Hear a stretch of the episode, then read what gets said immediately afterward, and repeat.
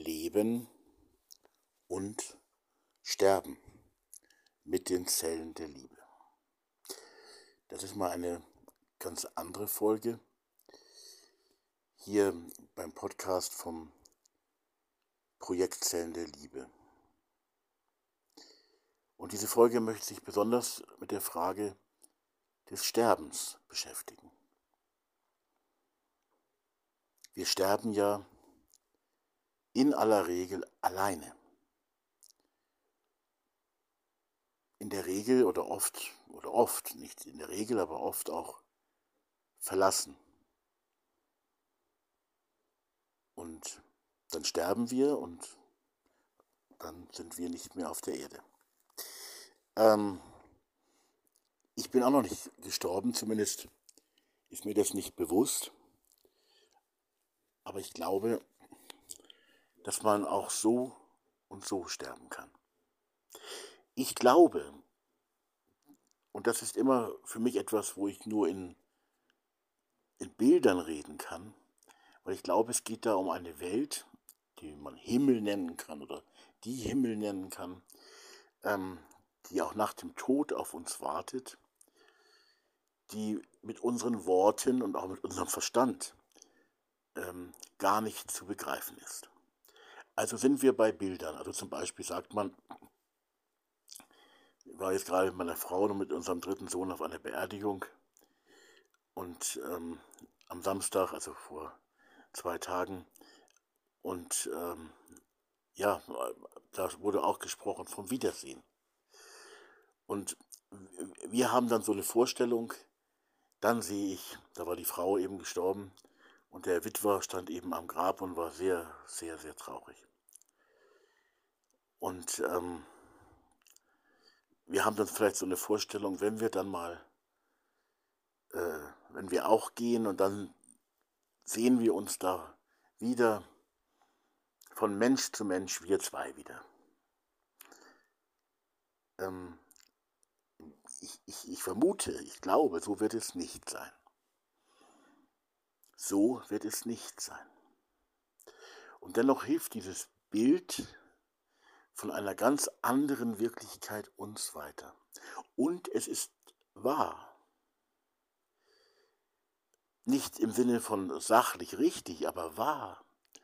Denn es wird ganz anders, aber bestimmt nicht schlechter, sondern eher besser werden. Besser.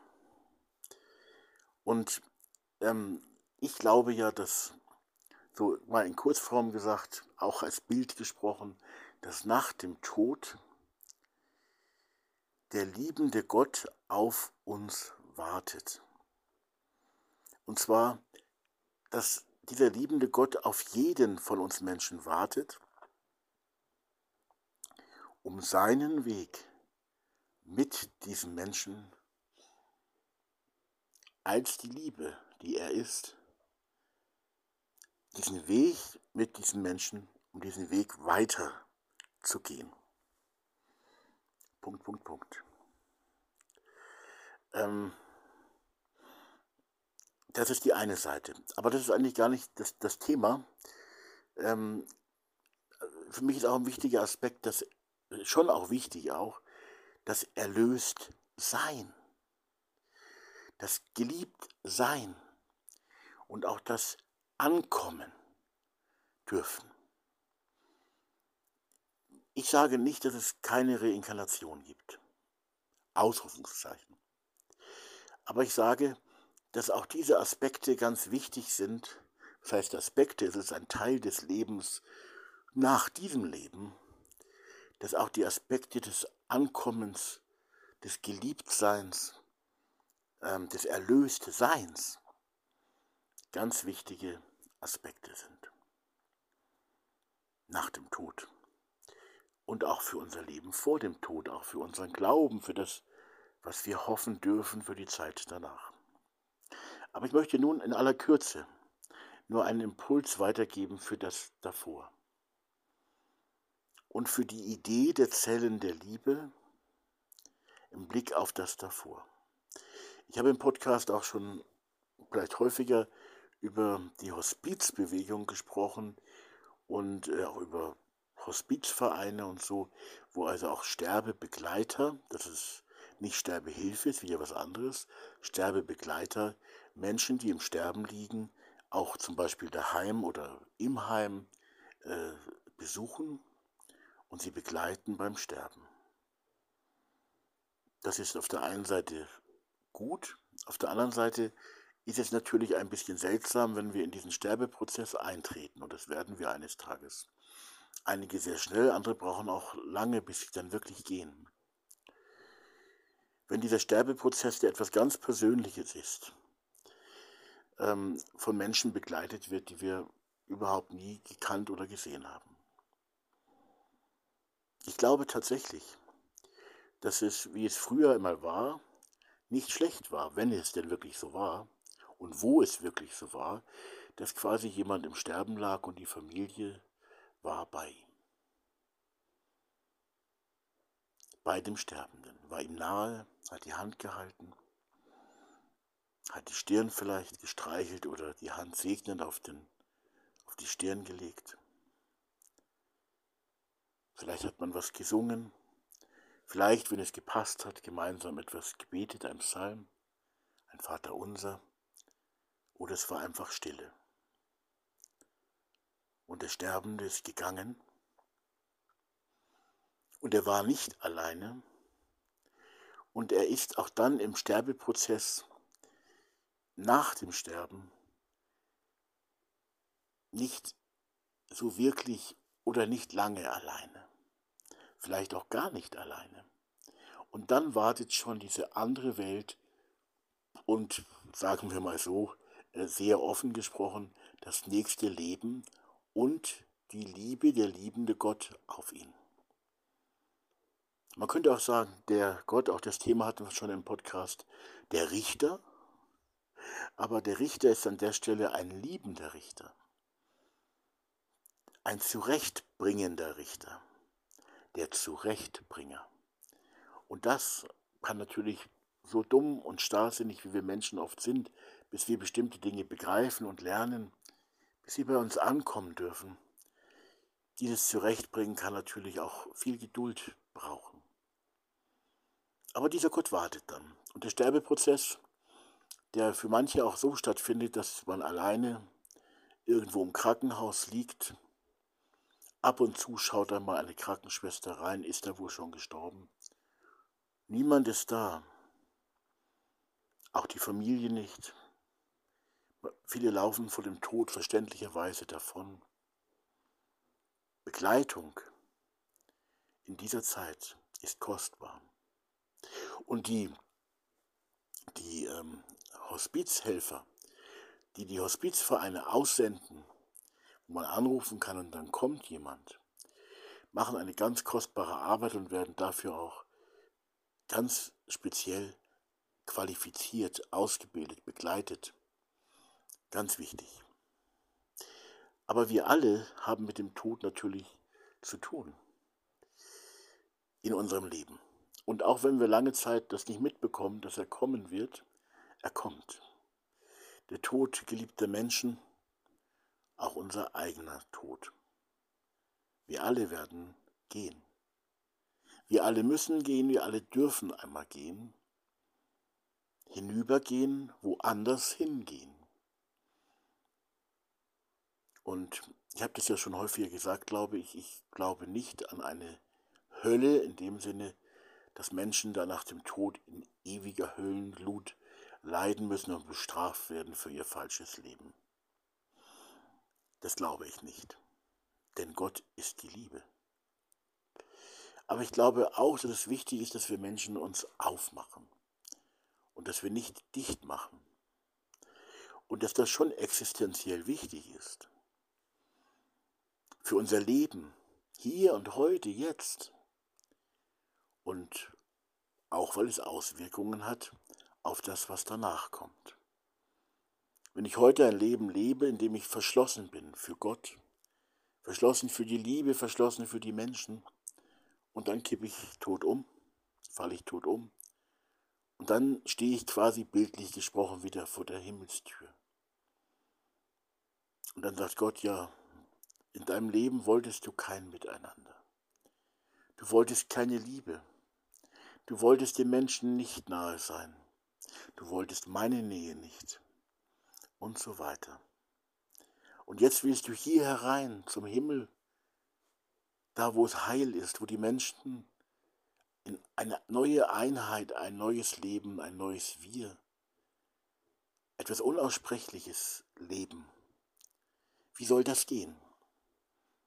Schau, ich nehme dich bei der Hand. Es ist sehr traurig, dass du es nicht gelebt hast, was du hättest leben können und sollen. Aber ich habe viel Zeit und ich liebe dich. Mein Weg für dich und dein Weg an meiner Hand geht weiter. Und wenn du meine Hand ergreifst, dann tust du gut daran. Dann kommst du besser voran. So aber vor dem Leben, nach dem Tod, kommt das Leben vor dem Tod, da sind Zellen der Liebe für das gemeinsame Leben eben auch ein ganz wichtiges Modell und mehr als nur ein Modell, sondern da geht es um viel Lebenssubstanz. Aber die Lebenssubstanz des Miteinanders muss eben auch dann da sein, wenn die ganz schwere Zeit kommt. Und die ganz schwere Zeit ist die, wenn jemand zum Beispiel Krebs hat, wenn jemand einen schweren Schlaganfall hat und aber noch lebt. Und was machen wir dann in unserem Miteinander? Können wir das Leiden, den Schmerz, den Abschiedsschmerz lindern? Dadurch, dass wir wirklich da sind, dass wir im Miteinander beisammen sind und ja, jemanden nicht einsam und verlassen alleine lassen, sondern da sind, bei ihm sind, nahe sind. In der Praxis natürlich nicht einfach, sich auch die Zeit zu nehmen. Und völlig unüblich, wenn es dabei ähm, um einen sterbenden Menschen geht, der kein Familienmitglied ist. Da ist man ja nicht zuständig, aber wenn es um eine Zelle der Liebe geht, also um so eine ähm, liebende Kleingruppe mit tiefen Beziehungen, dann ist es natürlich so wie, wie Menschheitsfamilie, Familie im Kleinen auch gelebt. Und wir müssen das sehen, die Familie trägt in diesen Zeiten manchmal sehr gut und sehr wohl. Aber manchmal trägt die normale, die leibliche Familie auch nicht in solchen Zeiten. Dann, wenn dann die Beerdigung ist, dann kommen alle wieder zusammen. Aber es ist nicht einfach. Es ist sogar richtig schwer, denke ich mir so. Und der Abschied ist schwer. Und er ist traurig. Und das darf und soll auch so sein. Aber er kann auch mit Freude erfüllt sein. Mit Tränen und Freude.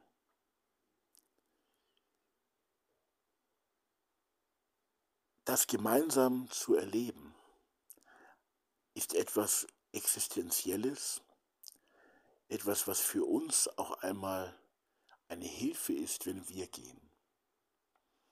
Das heißt, dass wir im Leben so gute Beziehungen mit anderen Menschen in Zellen der Liebe, wie gesagt, ist wieder ein Arbeitstitel, eine Idee, die zu leben werden will, dass wir in Zellen der Liebe dann äh, so verbunden sind,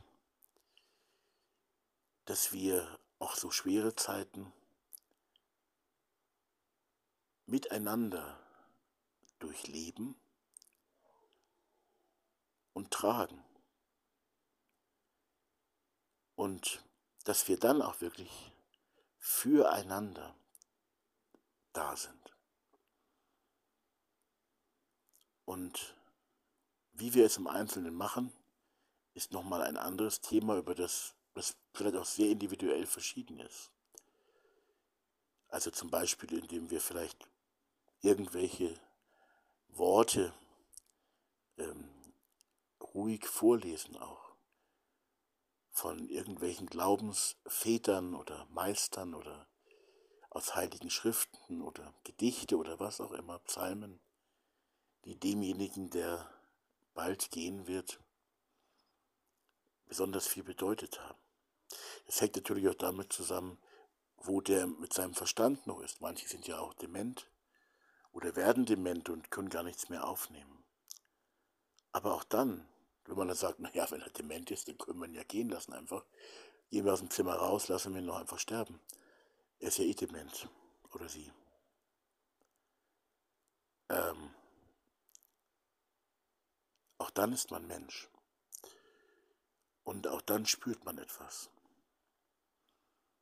Und vielleicht ist ja auch der Moment, wo dann der Mensch stirbt, so wie ein Moment des Erwachens, auch für demente Menschen. Wenn sie ihren Körper verlassen, spüren sie vielleicht, was in diesem Raum, wo sie vorher waren, was in diesem Raum geschieht, welche Atmosphäre da ist. Sie spüren, dass sie nicht alleine sind und sie gehen, vielleicht, möglicherweise, in eine Welt hinüber, wo noch viel mehr Gemeinschaft ist, wo ein Gott wohnt, mein Gott wohnt nicht nur dort drüben, aber wo ein Gott nochmal auf eine besondere Weise wohnt, der in sich Gemeinschaft ist und lebt. Eben weil er Liebe ist, ist er auch Gemeinschaft. Was wir auch nicht verstehen können, denn wie kann einer, der einer ist, in sich Gemeinschaft sein? Er ist Liebe, also Gemeinschaft. Aber wie geht das? Er ist doch nur einer. Aber ich habe ja schon häufiger das so versucht zu beschreiben mit meinen hilflosen Worten. Ich glaube, dass Gott ein Gott ist, er, dass er eins ist. Aber ich glaube auch, dass er ja viel größer, viel größer als Abermilliarden einzelner Menschen ist. Und dass er unaussprechlich ist und für uns nicht zu definieren ist. Nicht auch diese christliche Lehre von der Dreieinigkeit, Dreifaltigkeit, Vater, Sohn, Heiliger Geist. Ja, ähm, mir fehlen die Worte. Also das ist halt der Versuch, etwas zu beschreiben, aber im Grunde genommen ist Gott ja noch viel größer. Noch viel größer und auch wieder ganz anders. Und ähm, fremd, erschreckend fremd vielleicht sogar, so wie auch diese Welt, diese andere Welt nach dem Tod vielleicht erschreckend fremd ist oder wirken kann auf uns, aber tatsächlich will diese Welt und will Gott selber auch zutiefst vertraut mit uns, mit uns zusammen sein. Und das können wir auch quasi in so einer Gruppe im Miteinander als Zelle der Liebe auch vor dem Tod leben. Also in der Tat glaube ich, dass Zellen der Liebe für diese ganz wichtige Zeit, nur weil es das Ende des Lebens ist, ist die Zeit ja nicht unwichtig. Und weil derjenige dann fortgeht, können wir sagen, naja, ist ja so unwichtig, danach macht er eh nichts mehr weiter hier, äh, kann keine Leistung mehr bringen, also müssen wir nicht da sein. Das ist hoffentlich nicht unsere Meinung. Es ist eben wichtig, da zu sein. Und diese Zeit, eine Aufgabe, eben eine Aufgabe, diese Zeit zu begleiten, und zwar möglichst begleiten zu lassen, ähm, sich gegenseitig zu begleiten, eben auch als Menschen, die sich kennen, die einander schon vertraut sind, die einander nahe waren, auch in den guten Zeiten. Und dann ist vielleicht die Zeit des Sterbens auch eine gute Zeit. Eine enorm tiefreichende Zeit, eine tiefgehende Zeit, weil man nicht sagt, naja, jetzt sterbe ich mal, sondern äh, das, äh, vielleicht können manche auch so sterben, wäre vielleicht auch mal eine Anregung, in die Richtung weiterzugehen. Aber wir haben vielleicht auch Ängste. Wir erinnern uns nicht, dass wir irgendwann schon mal gestorben sind, also eine ganz neue Erfahrung wartet auf uns. und bewusst hinüberzugehen. Boah. Also jetzt blöd gesagt, ich bin gespannt, wie ich das mal machen werde. In Wirklichkeit. Oft ist man ja auch dann in so einer, wenn man stirbt, auch vielleicht gar nicht klar im Kopf, weil man schwer krank ist, Schmerzen hat, der ganze Krebs, der ganze Körper vielleicht verkrebst ist oder so. Also das muss man alles mitbedenken. Und natürlich ist auch dann die Palliativmedizin auch etwas Wichtiges. Also nicht nur, dass man sagt, naja, wir sind ja alle da, dann passt es, sondern äh, die qualifizierte Palliativmedizin ist ganz wichtig, damit der Mensch die Zeit nicht durchleiden muss, sondern dass Frieden ihn durchströmen kann. Ob das dann gelingt oder nicht, ich sage ja, es ist eine Aufgabe und diese Aufgabe, diese Aufgabe können wir uns stellen und wir können uns dieser Aufgabe als einzelne Person, aber auch zusammen, wenn wir uns zusammensetzen, stellen und widmen und darüber nachdenken. Und auch darüber nachdenken, dass eines Tages ich selber, dass eines Tages wir selber jemanden begleiten, dass eines Tages wir selber gehen werden. Und das soll eine Zeit sein, die nicht vom Unheil, sondern quasi vom Heil erfüllt sein soll, möglichst. Und das ist eben die Gabe und die Option eben in Gemeinschaft zu sterben. Nicht, wenn deine Familie das mit dir macht und das klar ist und dass die auch alle eine entsprechende innere Ausrichtung haben, ist ja wunderbar. Aber es ist wichtig, dass einfach Menschen da sind, mit denen man verbunden ist, schon in diesem Leben und auch danach diesem Leben im Grunde verbunden bleiben wird. Und dann, wenn auch sie einmal gehen, vielleicht auch mal auf eine ganz besonders neue Weise auch dann miteinander verbunden sein wird. Und dennoch geht es auch um eine Zeit des eindeutigen Abschiednehmens.